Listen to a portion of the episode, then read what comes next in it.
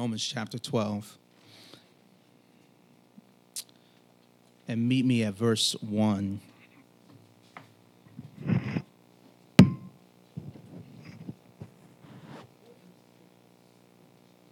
Romans chapter 12, 1 and 2. And it reads like this I beseech you, therefore, brethren, by the mercies of God, that you present your bodies a living sacrifice, holy, acceptable to God, which is your reasonable service.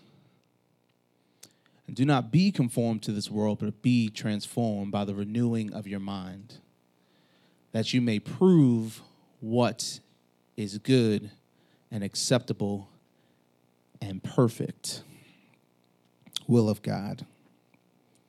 Let's pray.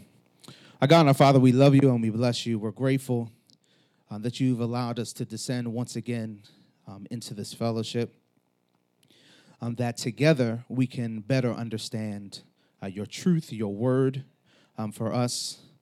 Um, Lord, uh, the Christian life is best lived out in community. It is not an individual uh, run or marathon, um, but it is a team sport in which every person is required to be all that we can be. So we pray, God, for this church, and we pray now for this word that goes forth. Use me how you would use me, God. Hide me behind your cross, that they might hear you and not just me. In your precious name, Jesus, I pray. Amen. I appeal to you, therefore, brothers. Um, it was February 20, or February 6th, 2003. Shady Records released the debut album for platinum recording artist 50 Cent. Not 50, 50 Cent. Uh, anybody know the name of that album? Get Rich or Die Trying. Good, good, good, good, good, good. Uh, singles he uh, released from that album uh, In the Club, 21 Questions. I don't know what you heard about me. No, P I M P, all right? These albums topped Billboard charts. The album is regarded by many as one of the top albums in the 2000s. Uh, that album, particularly the title, uh, has a bit of context, has a bit of, of backstory because, known to many of you, 50 Cent was shot nine times in Queens, New York on May 24th, 2000. See, managed to survive, but he was dropped from his label, Columbia Records, and remained unsigned for a number of years. Uh, it was actually Eminem who ended up hearing a mixtape and decided to sign into his label, Shady Records. I'm not here necessarily to, to give you a lesson on rap history, but the album, which later gave rise to a movie of the same name, it communicates the, uh, uh, the total dissatisfaction of 50 Cent to receive anything less than getting rich. The idea of get rich or die trying is a profession of the rapper that anything other than getting rich is totally unacceptable. What about us? Is there a, a, singular objective in your life, an aim in your life that, unless it is achieved, is totally unacceptable? What are you willing to let die so that uh, something else might live? Steve Jobs, founder of Apple, says this about life and death that death is the destination which we all share. No one has ever escaped it. And that is as it should be because death is very likely the single best invention of life. So, this morning, I don't want to talk to you about getting rich or die trying, but there's something that is attainable for you and me that has one formula get life and die trying.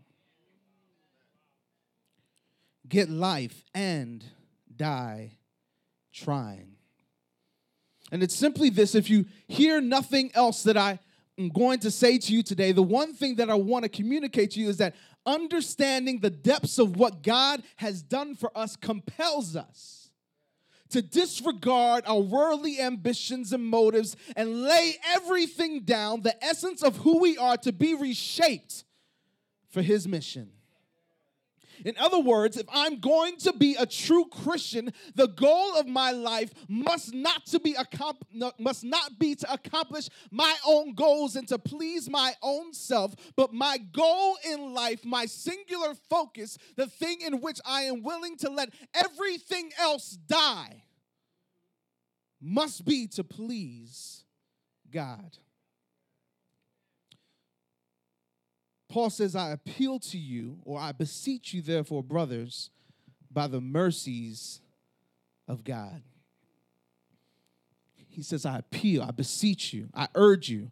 Paul's appeal rests in his motivation and the empowerment of recognizing the mercies of God. What, what are these mercies? See, any good Bible student or scholar would say when you come across a verse and there's a word in it like therefore, you want to go back and you want to check what's the therefore there for. So, in, in particular, in chapters 1 through 11 in this letter to the Roman church, Paul is building a theological treatise. And the reason why the book of Romans is so important is that uh, uh, uh, the Rome is the center of the Roman Empire.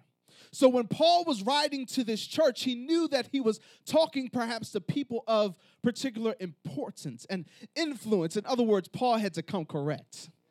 So he builds some of his most fantastical legally, legalistic arguments as to uh, uh, the purpose for and, and the nature of and, and the background of the world. You see, in Romans chapter 1 through 3, Paul is detailing the righteous nature of God versus the corrupt and the sinful nature of man. In chapter 4, you've heard how Paul uses Abraham to show that we are made righteous by faith right? Chapters 5 through 8 show us that righteousness is rendered to us is not of our own merit, not based on anything that we have done, but really is based on the righteousness of God.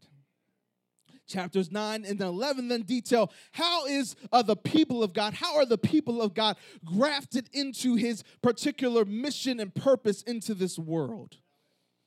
So, so based on these theological underpinnings, based on all these things that he's built up in terms of right argument now, Paul is saying, therefore, I must give you something practical to live with.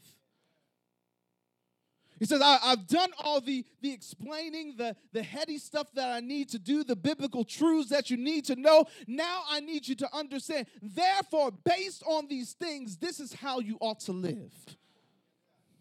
In other words, uh, chapter uh, Romans 12, 1 and 2 is the hinge of Romans. It is connecting its orthodoxy, meaning right belief, with its orthopraxy, meaning right practice. You see, there are plenty of Christians who understand what to believe, but don't know how to practice what they believe. But then there are Christians who understand how they ought to behave, but then they don't really believe what they ought to believe. You see, we have Christians who are willing to, to believe all the right things, but who are willing to stay home, be separated from his church, be separated from the communal building and the mission and the purpose of the church in this world. And they're comfortable allowing God to feed them on an individual basis, to, to, to take in all the grace and the favor that God would have for them and their own selves, but will stay completely disconnected from his church. All the right belief no hands and feet to their belief. But then there are Christians who will show up in church, say all the right things, go to all the right meetings, join all the right ministries, but guess what? How they believe about God, what's core to their central concern and character, is totally separate from what will allow them to fulfill their mission and purpose for God. So Romans 12, 1 and 2, it hinges these both of these worlds, orthodoxy and orthopraxy. What's the sentiment that Paul wants you, un- wants you to understand in these chapters 1 through 11 is that God is merciful. God is a merciful God. That's the overall prevailing sentiment of 1 through 11. You know when you got in trouble, when you were growing up, or you know when you did something wrong at work, a fireable offense, and you were praying that the boss would overlook it. All right? Clocked in your time sheet a little bit uh, earlier than when you got there, okay? Uh, uh, did something wrong on your taxes, fudged the little numbers, praying that the IRS wouldn't come after you, right? Uh, uh, cheated, looked over at uh, your, your, your, your fellow students' paper and, and vocabulary quiz, right? We all know that when we got caught or there was a threat of us caught in doing something wrong, what do we ask for? Mercy. You know what mercy is. Mercy is you not getting what you ought to deserve. Paul said there's a prevailing sentiment that's throughout the duration of human history that humanity has perhaps never just gotten what it's deserved, particularly for us that there's a mercy that's available for us, that's ongoing, that's natural, but there's a greater mercy that God has presented that if putting your faith and belief and trust and confidence in Jesus Christ then gives you and frees you from the punishment and the power of sin. It is by this mercy, through this mercy, by means of this mercy that Paul now says, Therefore, brothers, I appeal to you, I beseech you, I urge you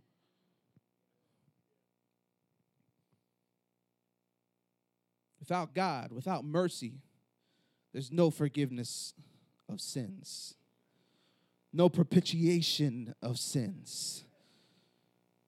That's just a big word for satisfaction. That there's nothing you or I could do to satisfy the ways in which we fall short of God's glorious standard. That God created us for a purpose and we fall short of that purpose on an hourly, daily, weekly, monthly, yearly, lifelong basis. But that's okay because Jesus died to satisfy God's wrath. And he died in such a way that God did not have to turn a blind eye to sin. But Jesus took all the sin. Jesus bore the sin of the world that you and I and every single person that will put their confidence in him would not have to suffer judgment or punishment. By this mercy, Paul says, I appeal. I appeal to you, therefore, brothers, by the mercies of God, to present your bodies as a living sacrifice, holy and acceptable to God, which is your spiritual worship or reasonable service.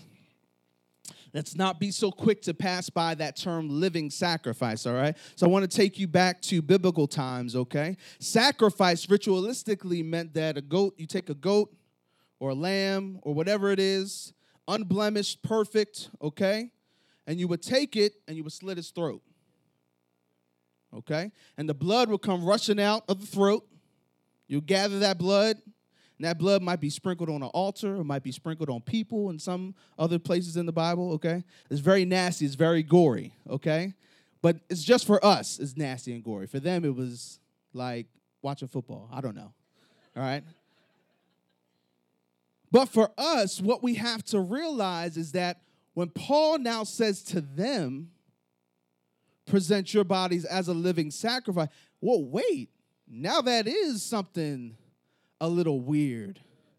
That is something. So, ritualistically, they would have understood what sacrifice meant. Totally normal for them. Totally like every day. Okay, sacrifice. But wait, now you're asking us to present ourselves as a sacrifice. Wait, Paul, what are you talking about? You see, uh, uh, Paul is uh, suggesting to them that they ought not to offer their members or their bodies to sin, but they ought to offer their members and bodies and their personhood to God. This thought and idea is captured back in chapter 6. Paul builds on the idea when he says, Do not present your members to sin as instruments for unrighteousness, but present yourselves to God as those who have been brought from death to life and your members to God as instruments of righteousness. This, this idea of present yourselves, okay, it, uh, it could also be rendered present your very own selves. It's a, it's a reflexive word. So it's to say, uh, okay, to the very core of you, to the very essence of who you are okay? Not just uh, what your hands do, not just what your feet do, not just how your mind thinks, but to, to the very core and identity of who I am that that is being presented to God as a living sacrifice. Now let's break down that term living. Living means not necessarily uh, it's not event based. It's not okay at this point I give myself as a sacrifice. Now 2 months later at this point I give myself as a sacrifice. Now okay, 10 years down the line now at this point I give myself as a sacrifice. Living sacrifice is not event based but it is lifestyle living that every single day Every single minute of every hour, I am consistently dedicating myself to laying myself down onto an altar, presenting the essence of who I am, the core of my identity to be used and serve God. Amazing thing about this. Paul, after just building an argument of 11 chapters, of how we could never satisfy our own sin now asks us to make sacrifice to God for our sins. Just went through 11 chapters talking about how we can't satisfy it. Yet he still calls us to sacrifice. Now here's the thing that here's the thing that we have to, to, to, to understand. You see, that there is kind of a bell curve when it comes to this sacrificing thing. How many of you guys know what a bell curve is? All right, we got one person now. All, right, all the students should have raised their hand. I don't know, y'all teachers don't talk about that no more? Okay, all right. But bell curve, okay, is when everybody in the class failed a test when everybody in the class scored maybe like a 60 or a 50 or a 40, the teacher was like, oh, I messed up. This test must have been too hard. Or everybody just ain't studying. But by the grace of the teacher, what they do is they change the rubric and they change the criteria for how the test should be scored. So a 60 actually, if you were the highest score and you scored a 60, that actually might become a 100. That might become an A plus. So what under normal standards might have been a D, might have been a failing grade in the teacher's eyes, now became a passing score. Don't you know God does this with your sacrifice? Your sacrifice sacrifice might be like a D. Your sacrifice might be like failing, but thanks be to God when you lay yourself, when you lay your essence on the altar, guess what? God changes the score from failing to passing. There's a bell curve to this thing in which human effort meets divine fulfillment that there is a meeting between what you can do naturally and what God will do supernaturally. This living sacrifice ought to be pleasing. Present your bodies as a living sacrifice, holy and acceptable. That word acceptable is also pleasing. Ephesians 5 8 wrote this at one time For at one time you were darkness, but now you are light in the Lord. Walk as children of light, for the fruit of light is found in all that is good and right and true.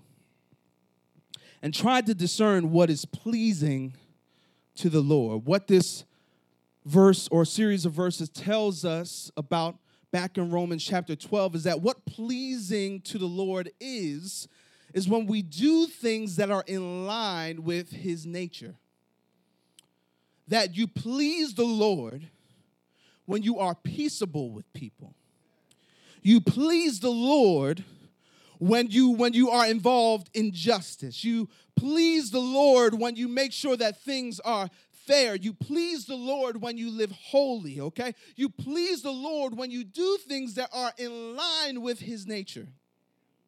Now, you don't have to be a, a, a, a musician or an instrumentalist to know that when there's a song being played, or, or, or, or, a song being sung, you don't have to, to be an expert to know when something sounds off key. You don't have to be an expert to know when uh, someone is dramatically tone deaf. Amen. Hallelujah. Uh, so, so in, in other words, let me break it down for you that that there are there's a there's a key of life in which God has ordained we should uh, play within. And and and the beautiful thing about music is that even if a key has only 12 notes in it that you can play and make orchestras and make melodic sentiments with all different types. just 12 notes is all you need. And he says stay within this key. But guess what? Sometimes when you hit an off note that throws everything off and all God wants you to do in order to stay pleasing to Him, you can write an orchestra, or, uh, uh, you can write a symphony or whatever it is. You can you can be like Beethoven. Just stay within the key. Don't hit off note. Don't get tone deaf on me, but stay in the key, being in concert with God. That's what's pleasing to Him. That's what's acceptable to Him. It says, This is your reasonable service or your spiritual worship.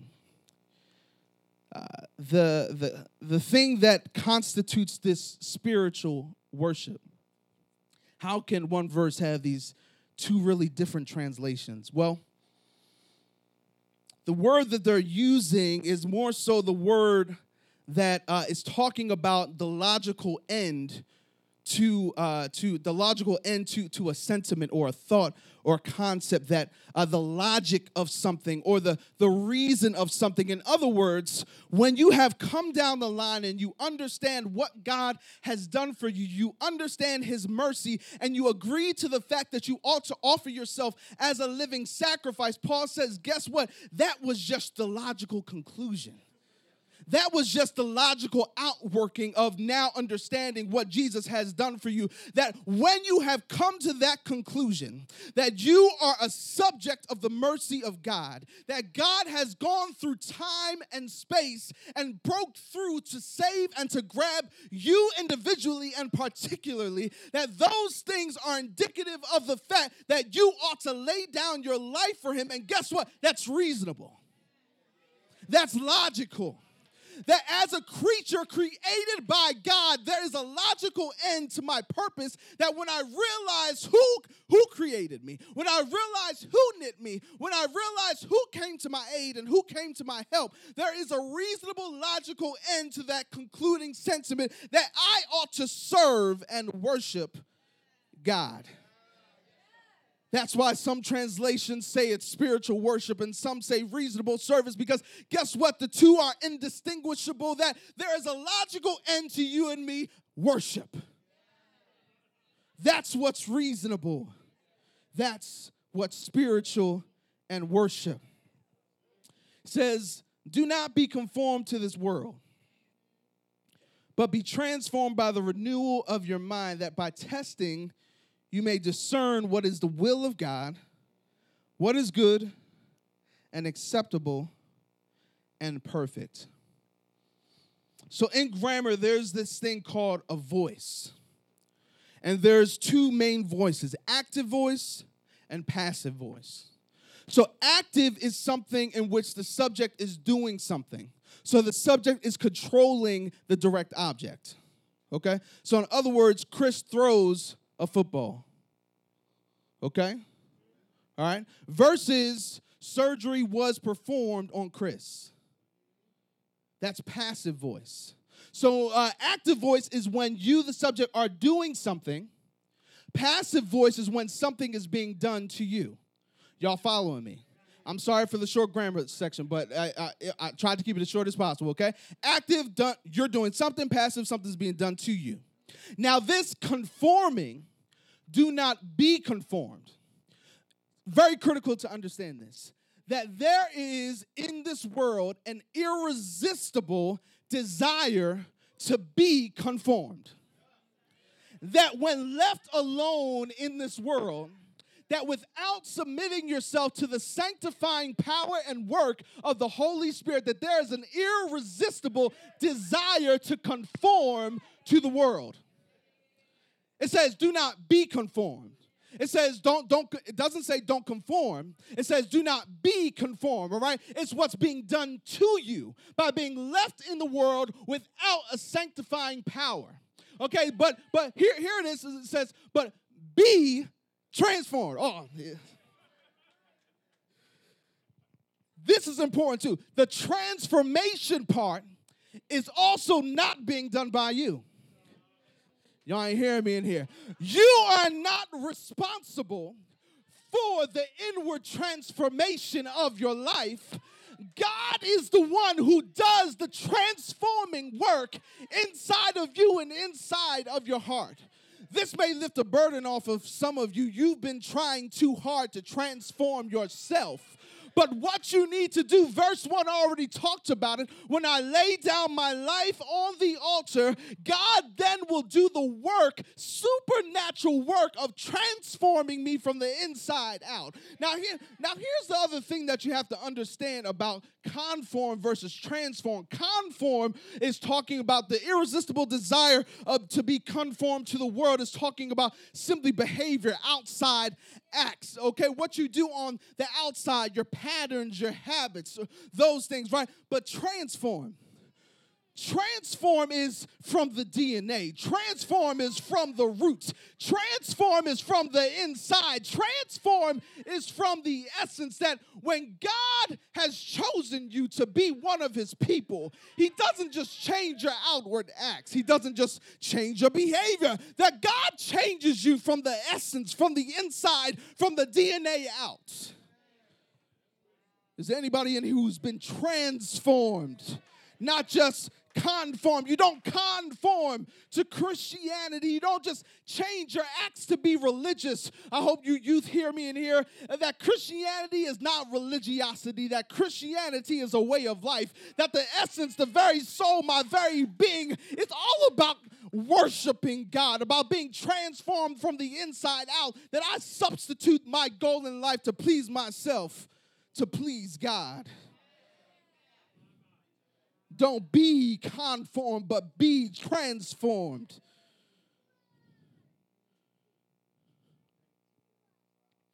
God says there's, Paul says, don't be conformed to this world, but be transformed by the renewing of your mind. Now, here's the thing renew, see, the renewing of your mind is active. All right? So that is something that you participate in. Okay, so so there's a it goes back and forth. You see, there's there's a symbiotic relationship between you and God that God is requiring you to do some things, but uh, what you can't do. Uh, God is going to meet you and He's going to bring to completion. I'm getting ahead of myself, but the renewal of the mind is it's it's it's it's harkening back to the idea and the symbol and the picture of baptism that when you renew your mind, you are making clean again, that you are leaving old things to die and you are picking up new things. All right, let me let me make a real, real, real, real, real plain example. All right. All right. Now, there comes a point in time in every person's life where they go through that stage of, of uh, puberty, right? When uh, especially for the young men in the house you know there was a point in time in which your mom or dad or whoever was helping raise you started to maybe smell something funky in the house. And we understood that it was uh, it was uh, uh, uh, uh your your your underarms needed some maintenance and care. Amen so there was a point in time in which you said there was a before, perhaps, where there wasn't as much of a smell, but there was a distinct point in time where, where something changed and you now needed to make sure that every day that you put on, what do you call it? Deodorant. Hallelujah So, this renewing of the mind is in that same vein that just like every day, you know you don't leave the house without deodorant anymore. Hallelujah. Well, hopefully you don't. Amen.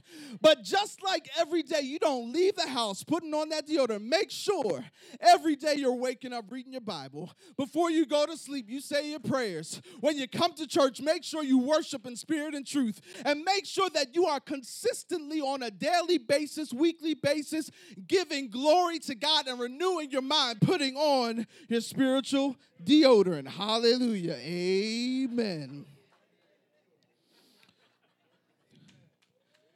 Do not be conformed to this world, but be transformed by the renewing of your mind, that you may prove what is, uh, that you may prove what is that is good and acceptable and perfect will of God.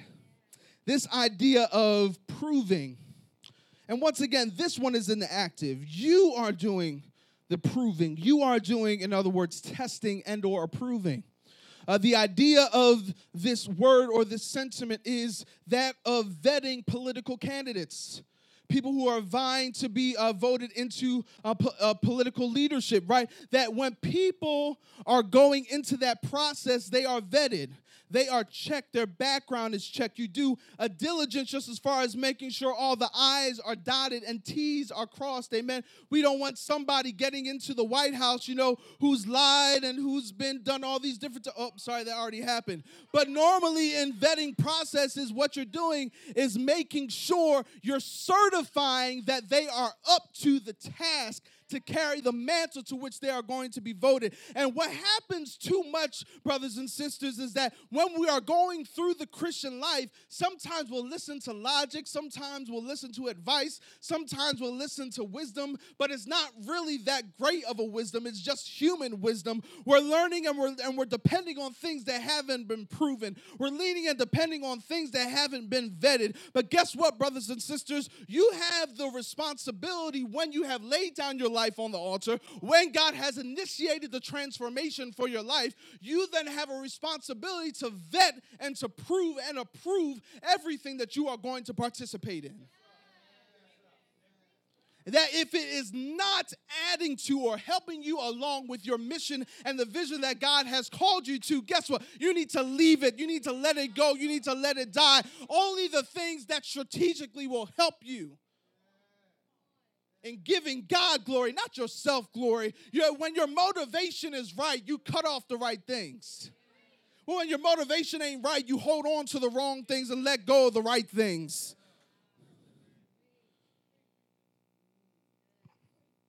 Do not be conformed to this world, but be transformed by the renewing of your mind, that you may prove what is good and acceptable and perfect will of God. Things are good when they bring about moral and spiritual growth. We talked about earlier, things are pleasing because they are an expression or in line with God's nature. Things are perfect when no one can possibly improve on what God has authored. See, the original root of that word, teleos, it means to bring something to its goal, to bring it to its completion, to make it perfect. There's a, story in the Bible, you've probably read it, uh, with Abraham. God has promised Abraham that he will be the father of many nations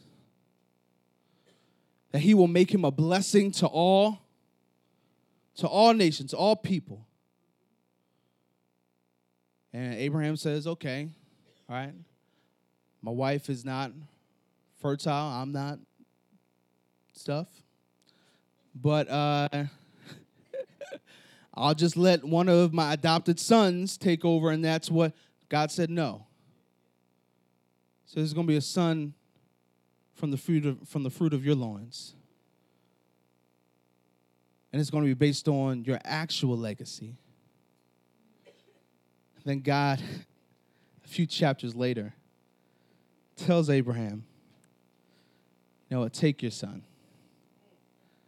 and I want you to sacrifice him to me.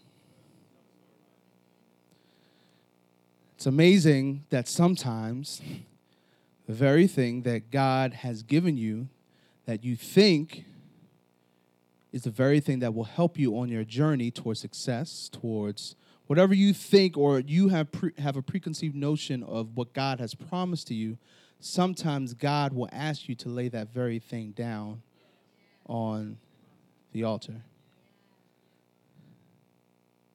And uh, the, the, the amazing thing to me is that it says, the text says, early in the morning. There was no debate with Abraham.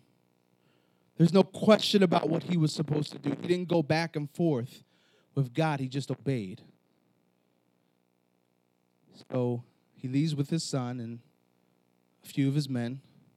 Then at one point, they say, Okay, we're going to go on from here, just me and my son. So he takes him up to the altar, or takes him up the mountain, and they build an altar. And uh, we know from analysis that Isaac, his son, is not just a baby, he's not just a child who can be unwillingly put down. Abraham's an older, older gentleman. He's over 100 at this point. And Isaac is probably a young stocking man, somewhere either in his teens to early 20s.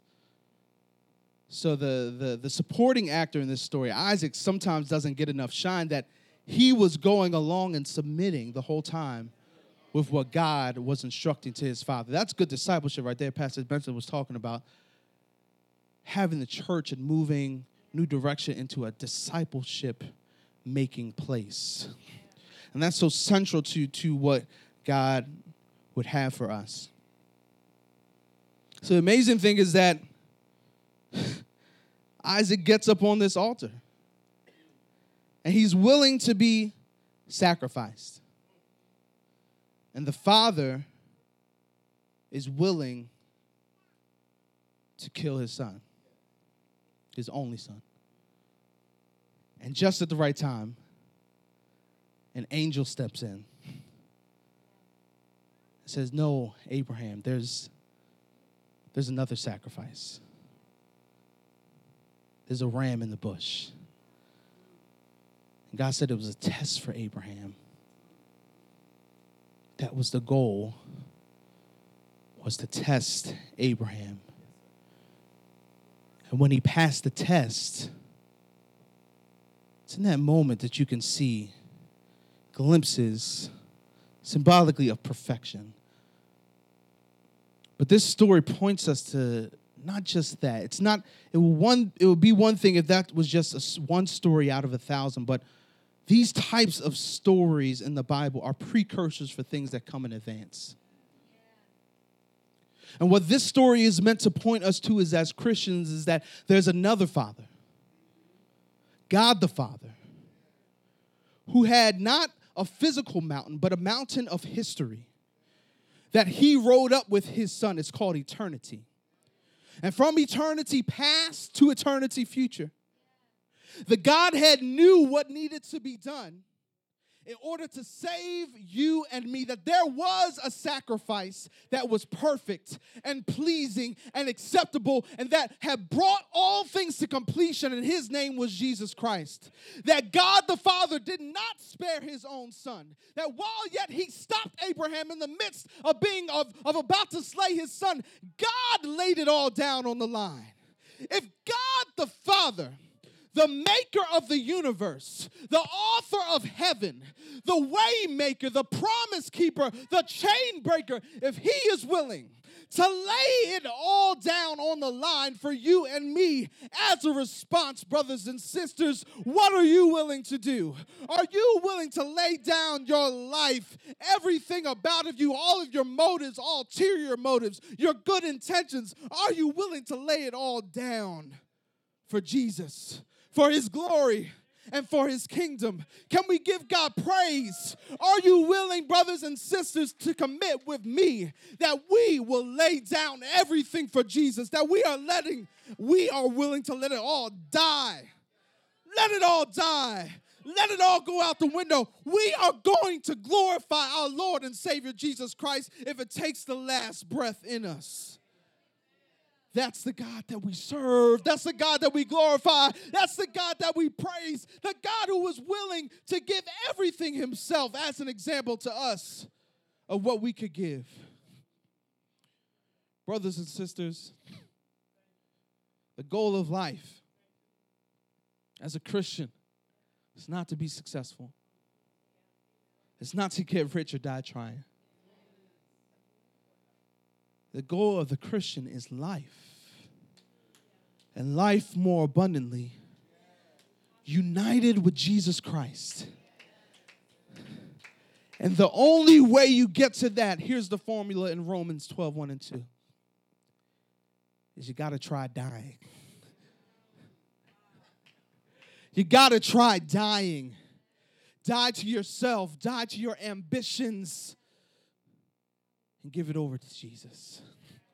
Let's all pray. Thank you, God, for this day. Lord, we're grateful for